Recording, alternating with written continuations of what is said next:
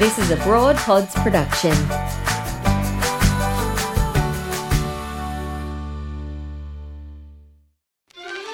Loving and fucking. We're Broad Radio, for women, by women, and you're listening to a collection of incredible conversations we've had with some truly extraordinary broads.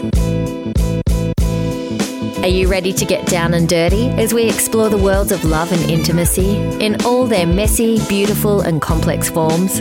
From self love to sexual exploration and the myriad of relationships that come with fully lived lives.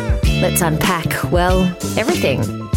So pour yourself a glass of wine, get comfortable, and join us as we talk all things loving and fucking. Hello, welcome to this episode. Today, we're changing the world one porno at a time with trailblazer and disruptor Cindy Gallop, founder of the world's first user generated social sex platform. It's called Make Love Not Porn. Check it out if it's for you. Cindy has made a name for herself as a bold and unapologetic advocate for diversity, equality, and sexual expression. She's praised for her work promoting a more realistic and healthy portrayal of sex in the media and on the web. Are you curious? I know I am. I'm Jo Stanley, and my co host here is Nelly Thomas. Her name is Cindy Gallop, and we're just going to play a little bit of her TED talk here. Predominantly men in their 20s. And when I date younger men, I have sex with younger men. And when I have sex with younger men, I encounter very directly and personally the real ramifications of the creeping ubiquity of hardcore pornography in our culture.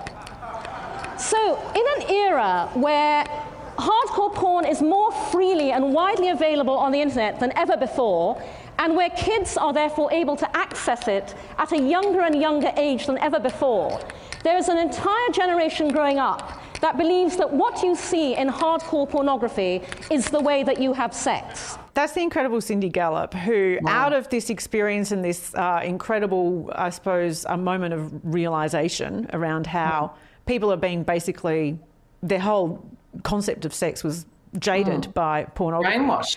Brainwashed, yeah. exactly. She has established Make Love Not Porn.tv. Mm. As I said, 500,000 members. That particular TED Talks has had over 2 million views, by the way. Um, mm. So we got to sit down with Cindy, and we're just going to go longer today. We're going to leave yeah. you with this incredible conversation with Cindy Gallop. Um, she's an agitator, a business leader. She's a true fearless woman. So here she is, Cindy Gallop. Cindy Gallop, it is so awesome to speak with you on Broad Radio. I'm delighted to be here. There is so much that we want to speak with you about. So we thought we might start with Make Love Not Porn. Um, it's been around for 12 years now. What was your original vision for it, and have you achieved that? Sure. So, um, I mean, Make Love Not Porn started as an accident. Um, a clunky little porn world versus real world website born out of my dating younger men and discovering that when we don't talk about sex in the real world, porn becomes sex education by default. And it was only when I launched that at TED in 2009, the entire world responded. And I realized I'd uncovered a huge global social issue and I turned it into MakeLoveNotPorn.tv, the world's first and only user generated, human curated social sex video sharing platform. We are that very badly needed counterpoint and complement to porn. If porn is the Hollywood blockbuster movie, we are the real world documentary. And, and by the way, people like watching movies, people like watching documentaries. Our tagline is pro sex, pro porn, pro knowing the difference. Mm-hmm we are that window onto the funny, messy, fabulous sex we all have in the real world that is so badly needed. And, you know, the interesting um, answer to your question is I was the very first person 12 years ago to stand up on a stage and publicly identify this issue, born out of my direct personal experience dating younger men. Today, 12 years after that TED talk, everybody knows what I'm talking about. And so, you know, what I designed Make Love Not Porn to do, it is absolutely achieving and it is needed more now than ever before because fundamentally, our mission at Make Love Not Porn is to end rape culture. And we are doing that by doing something very simple that nevertheless nobody else is doing. What we do is we show you how wonderful great consensual communicative sex is in the real world. Our wonderful make love not porn stars in our videos role model good sexual values and good sexual behavior. And we make all of that aspirational versus what you see in porn and other areas of popular culture. So, yes, we are absolutely doing what I designed Make Love Not Porn to do. And what we do is more needed now than ever before. And by the way, especially in Australia. Why do you say especially in Australia? Because um, to, um, to, actually, it's also true of um, the UK as well. But um, various events around the world, uh, and by the way, we're a global platform, and you know, to, um, Make Love Not Porn has trafficking members from 187 countries. But um, you know, various events have triggered a wave of determination amongst women to address rape culture. So in Australia, Chanel Contos is doing a wonderful job of surfacing how pervasive that is in schools. Um, and by the way, you know, um, we're, um, we're in contact and we are going to be organising to speak to each other very soon, which is wonderful. Um, in the same way, by the way, that you know, appalling incidents in the UK have actually driven a real wave there now um, people are more determined than ever before to do something about rape culture. And so that is why we are especially relevant right now. So Cindy, I have a I have two daughters. One of them's 14, and one of the interesting things in uh, reading a lot of your work and watching your work is that really resonated with me is that it seems to me she is at risk, if we want to put it that way, uh, not just from from porn in the sense that we understand porn, but also, as you just indicated in your previous answer, from the wider culture whether that's advertising, mm. um, how sex is portrayed in Hollywood. Which area do you think is the greatest risk? Because I think as parents, we automatically assume it's porn, it's porn, that's the thing that's going to be dangerous.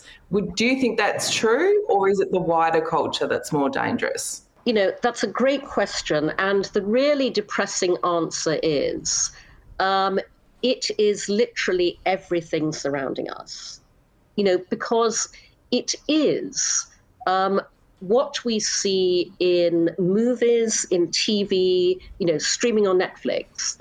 And what it all stems from is the fact that every single industry in popular culture is male dominated and male led. And so what we see predominantly is through um, the male lens. And, you know, um, unfortunately, because that has become so much the norm, many women have internalized that as the way to look at the world and the way to create, um, you know, um, uh, output in, in, in popular culture. So, you know, I I have been trying for years to address this in my own industry, advertising, because women are the primary target um, for advertising. We are the primary purchasers of everything and the primary influencers of purchase. But the advertising industry is male dominated. We are sold to ourselves all the time through the male gaze. And so we really have to address this in every single industry. And the good news is that in every single industry are women and right minded men, and by the way, you know, non binary trans individuals who are determined to change all of this. And every single one of us, every single day, taking action to do that can absolutely make this change. But but but it really is unfortunately that embedded in the fabric of our society, and it requires all of us to change it in every possible way. And Cindy, that's very much one of the reasons why we're creating broad radio because the media, and particularly radio, is very much through a male lens. And I see the impact on that, on what, the way women see themselves and, and the narrative Ooh. that we are taught around us, it's skewed by a male voice, very much so. Mm. Um, but what do we need to then learn and tell our children about, um, I, I, suppose, really engaging with who they are and, and, embracing who they are and loving who they are away from that lens? Mm. Um, do you know what I would say to all parents, and by the way, to, to, everybody, and, and everybody, incidentally, who has any influence of children, as you know, I'm childless, but I absolutely give my nieces and nephews the benefit of my advice, trust me. but you know, I, I, have to tell you one fabulous example um, of what I mean, which is a friend of mine, Caroline Dettman, over here in the US, a wonderful woman who started an agency called Have Her Back, which is all about addressing everything we're talking about.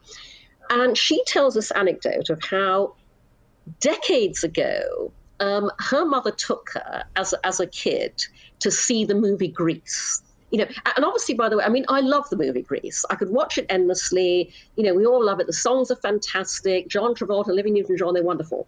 But I love the fact that Caroline says that, you know, there she was sitting enjoying the movie, and when they left the movie theater, her mother said to her, very, very emphatically, Caroline's never forgotten it. She said, Caroline, never ever change for a man. and you know, obviously, she's referring to the last scene in Grease where, as we know, Olivia Newton-John comes out, and you know, and and and you know, Caroline's sort of sitting there as a kid, going, "Whoopie, this is wonderful," and her mother's going, "Never ever make yourself over just to please a man." And I bloody love that her mother said that. I mean, that, that is literally, you know, sad but true. These are the mini interventions that we all need to have mm. every single day and when we can. I mean, I have absolutely, you know, with my nieces, uh, and obviously incidentally, you know, one has to be very careful um, what one says to one's nieces and nephews when, you know, your sisters, you know, um, you know, are, you know, looking out for whatever might be said. But, but, but, but I've absolutely said to each one of my nieces, you know, never do anything just for a man. And and I've said that especially on the career path. Do not follow a man somewhere, you know, and and obviously from the height of my great age, I'm 61. You know, I know perfectly well that who you're madly besottedly in love with in your 20s, you will look back one day and go, "What the hell was I thinking?" But but you know, I um, you know I talk to so many people, and um, I do personal coaching, and I always ask people to tell me their backstory first, you know, to talk me through, and literally from the beginning, born raised, because that tells me a lot about who they are, what, how they tell their story tells a lot about. And you know, the the number of people, and and by the way, this also applies to men, not just women, but the vast number of people whose career path involves, you know, um, I followed a man to this country to this city, to this other state in the US. You know, I, you know, I moved to such and such because, you know, in the case of men, it's, you know, I followed a girl, you know, I followed a woman. And and by the way, you know, sometimes that works out for the best, but but quite a lot of times it doesn't. and so, you, you know, to, um, I just think that you know, even even if people don't seem like they're receiving this kind of advice well. The onus is still absolutely on us to to you know give this advice make these points intervene where we can bring a different lens to bear you know encourage you know girls and boys to look at things differently um, with anybody where we have any influence whatsoever so yep daily mini interventions that's really interesting, Cindy, because I'm sure you're familiar with the concept of microaggressions, which a lot of people from minority groups, you know, talk about having those sort of mm. daily grinding down. To me, that is the opposite that is the what I try and do with the kids and in my work, and I know Jo does as well. Wherever you can, those teachable moments, which sounds very lofty and wanky, but wherever you can intervene. You're watching Grease. Let's talk about Rizzo. Let's talk about why she's being slut shamed. Yep. Let's talk about you know how she's being represented, and then as you say at the end, let's talk about why did Sandy have to change? Why did Danny not have to change? And you can do that rather than sitting down and having the talk, you can do that every day in different hmm. situations. No, absolutely. You know, I am um, a huge believer in micro actions. And that's because, you know, to your point, change happens from the bottom up, not the top down. Every single one of us, every single day, taking micro actions. And the point about that is these are so small and simple and easy to do. Cumulatively, they add up at scale to enormous impact. And you're absolutely right. The opposite of microaggressions is micro interventions. You know, when you see something happening, you know, something inappropriate, something racist, absolutely intervene and and you know absolutely bring a different lens to bear that will make everybody think differently about what they do going forwards. I have to say that my daughter is uh, 12 and she rolled her eyes at me the other day and said, Mum, not everything is a teaching moment. Which, you know, so sometimes, you know, they call you on it because they just want to live as well, which is fair. I'm reminded of that old adage, Cindy, that you um, show, not say, in a lot of ways. And that's very much what you're doing with Make Love Not Porn. I do watch it, I love it.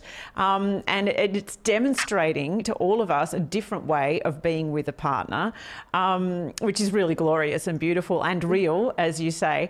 But I, I know that one of your goals, and I'm going to quote you here, which, um, you know, sometimes y- you can fall short when you quote someone and they say, I didn't actually say that. But it's from your Twitter Twitter, so I know you did. um, you said uh, your vision is for everyone in the world to talk openly and honestly about sex. And I think that's amazing, but I also think that we are often, most of us are raised to kind of be embarrassed or deeply ashamed of ourselves as sexual beings. And I wonder how can we reach acceptance of ourselves mm. as sexual beings?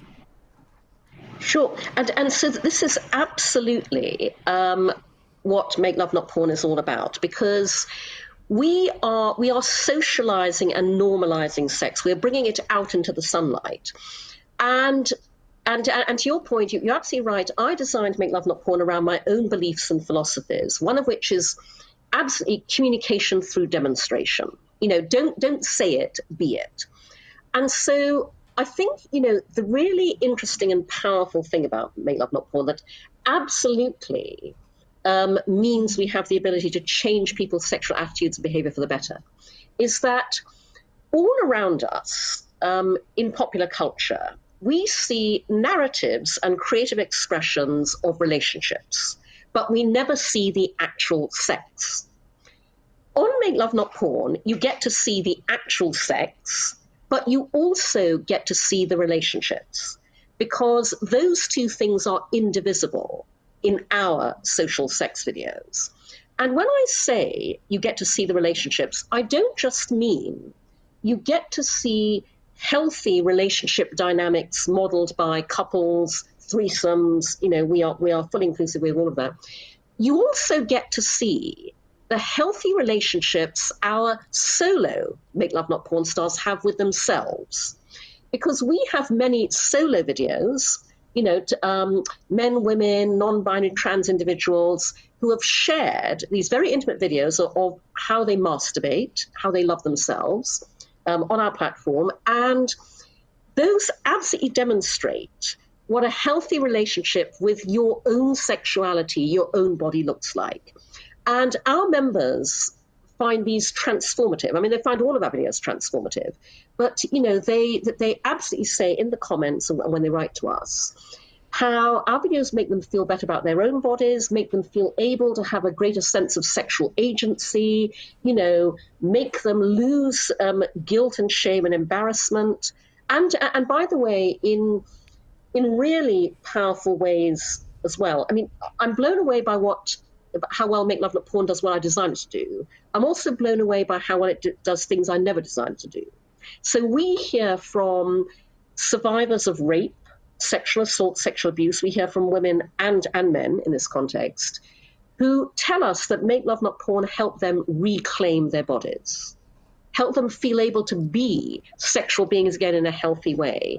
And so, you know, it, it, it is extraordinary how powerful the impact of drawing back the veil on what we're all really doing in bed in the real world mm. and showing you people who are entirely comfortable with their sexuality, who are having a wonderful time of all ages, by the way. Again, a very powerful part of what we do is that older people love the fact that we celebrate make older love, not porn. And and you know, um, people just respond to that astonishingly well. And and you know that that that is absolutely how you embrace your sexuality and revel in it and find it therefore enormously empowering you know um, i often say that um, if i can get make love not porn funded to scale the way i want to not only will we end rape culture, you will see productivity shoot up in offices all around the world because that's how powerful com- comfortable, relaxed sexual energy as a natural part of us is. Well, people respond to truth, don't they, Cindy? You know, they respond to truth, and that's what you're doing. And and taking that uh, and running with it. Let me tell you a truth of mine, which is a bit raw, but I am recently out of a 21 year relationship. So I haven't dated since the late 90s. So I'm not ready for dating yet, I must say. But at some point, I will be. And I have to take this opportunity to say to you or ask you, what the hell do I expect? Because I think things have changed. yeah. No, um, no, so, um, so, so, do you know? Um, I am. I actually, so, I'm very open about the fact that I date younger men casually and recreationally. You know, I, um, you know, I've never wanted married. I've never wanted children. I adore being single. I cannot wait to die alone. And you know, I date younger men for sex. But interestingly, people looking for their soulmate should consider applying the same principles I do to dating casually. Because, you know, um, I meet the younger men I date on cougar dating sites. I applaud the rise of the niche dating site where everyone knows exactly why they're there. Um, but no matter how casual the relationship, I've one fundamental criteria. They have to be a very nice person. I have fantastic radar for very nice people. As a result, I only date utterly lovely younger men. Um, but um, I'm highlighting that to you because when people date looking for a relationship, a soulmate, must be a very nice person is not normally number one on their checklist. You know, mm. there's, you know, got to have a job, got to have ambition, got to have drive, you know. And I highly recommend making your absolute number one criteria be are they a very nice person? Okay. Oh no, I so can, I, can, I, think that's very good advice. And can I just add, I'm not looking to ever live with anyone again. Let's just put that in there. right. Yes.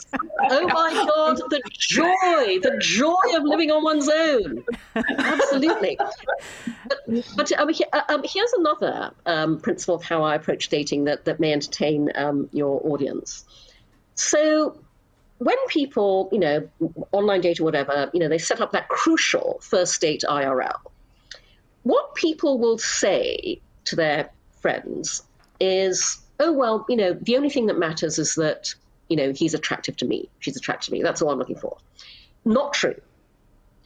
Because when you walk into that bar or that coffee shop, wherever, where, where, you're meeting that person for the first time, the thought that all too often goes through people's minds is, what would my friends think if I walked into a party with this on my arm? They are looking for socially endorsed attractiveness. In my case, I'm not. You know, because if I like them, I'm taking them home and shagging them. So, you know, I'm not worrying about what anybody will think of any of my younger men. And, and by the way, um, the younger men I date absolutely do meet my friends in due course and, and have done. And, you know, but, but my first criteria really is, are they attractive to me? And I don't give a damn what anybody else thinks. And, um, and you know, I would strongly recommend to people, you know, actually when you meet somebody, really take out of your head that thing it's very easy to do, which is what would other people think of this person? Because I think that gets in the way quite often when you're looking for a soulmate. You're looking to tick boxes for things that at the end of the day aren't really what matter to you. Oh, Cindy, I'm too old for that shit anyway. You know, yeah, I, I, like them, or or you know, that's all that matters. And it reminds me of um, when you say look for someone nice. It reminds me of wonderful Dan Savage. You know, his advice: don't fuck Nazis. okay, that's a good criteria. That is a good. Like, you've you've got to like the politics to some degree of the person mm. that you are, and politics in the broadest sense. Mm, mm. Mm. Yep, no, absolutely. And, and by the way, the entertaining thing about my selection criteria is that ironically, my so called casual relationships go on a lot longer than most people's so called committed ones. Mm-hmm. Because I date younger men off and on for periods of two, three, four, five, 10, 15 years.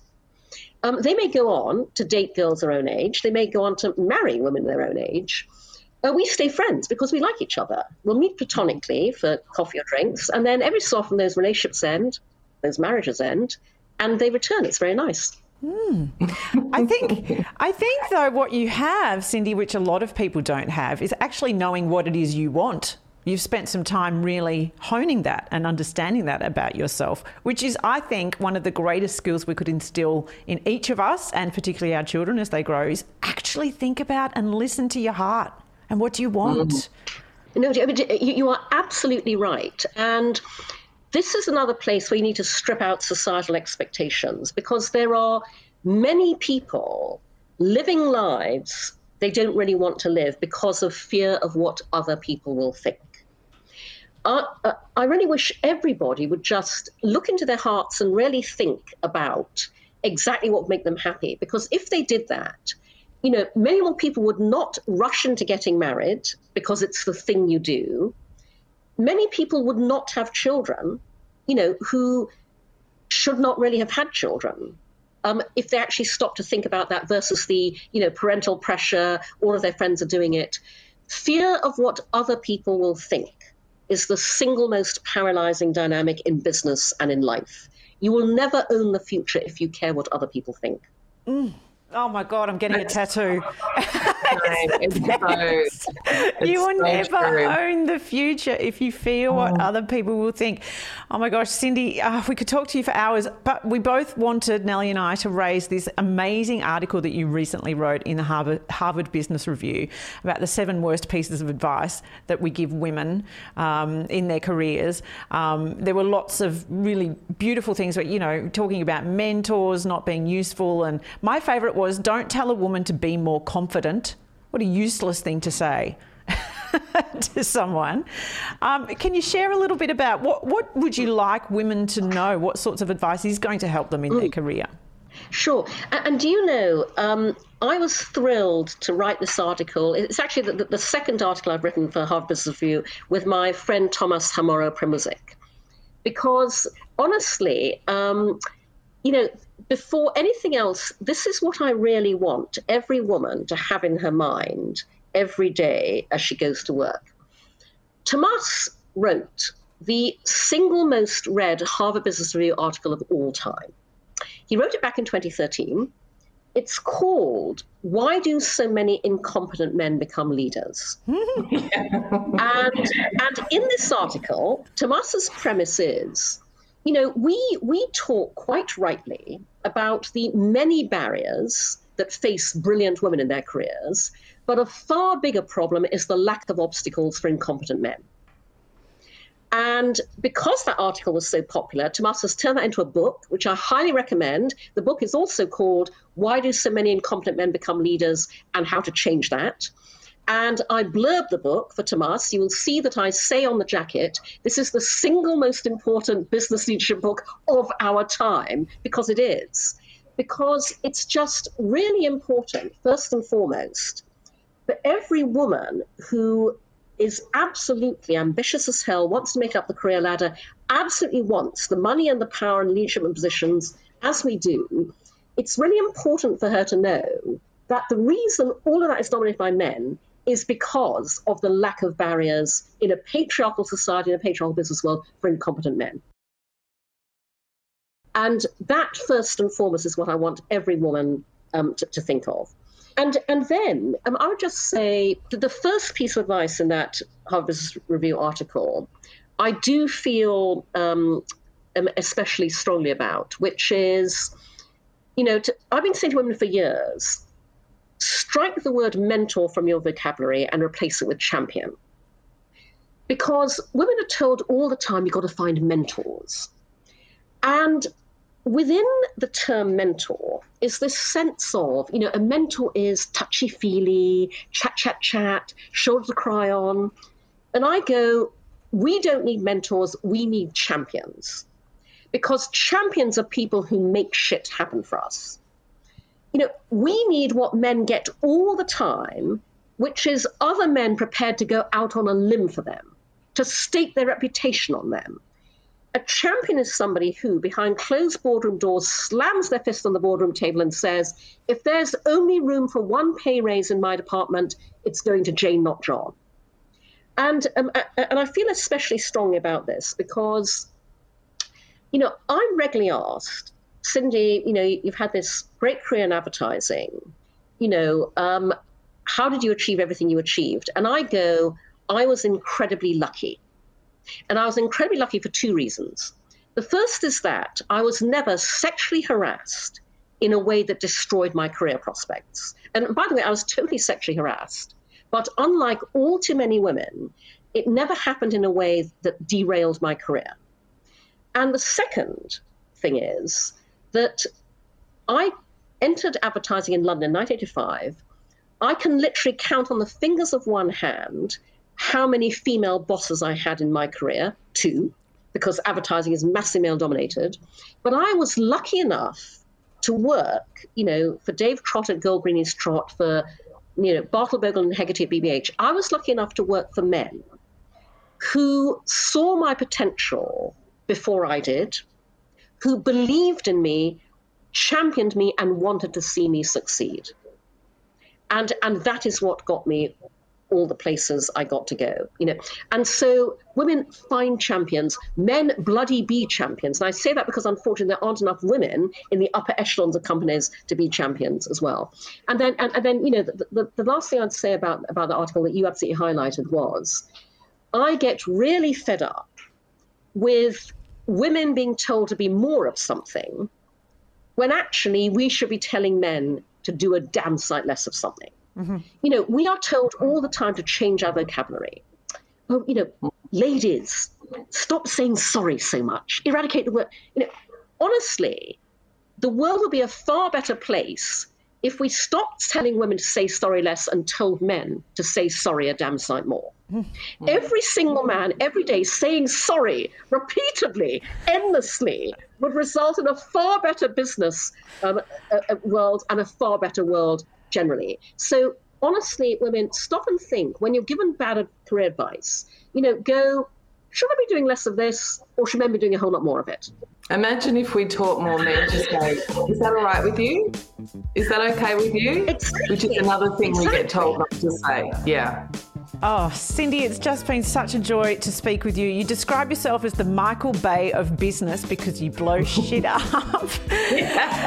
and I just am grateful that there's someone like you in the world doing exactly that because you're a real trailblazer. You're a role model for me and many, many, many, many thousands of women around the world. And you're changing people's lives very much so with uh, makelovenotporn.tv. Check it out. Cindy, what a delight to speak with you. Thank you so much. Thank you. It's been an absolute pleasure. And, um, you know, I, um, I, would just love to see everybody taking everything we've talked about and going out there with these micro actions, with these micro interventions every single day, because we absolutely can change all of this.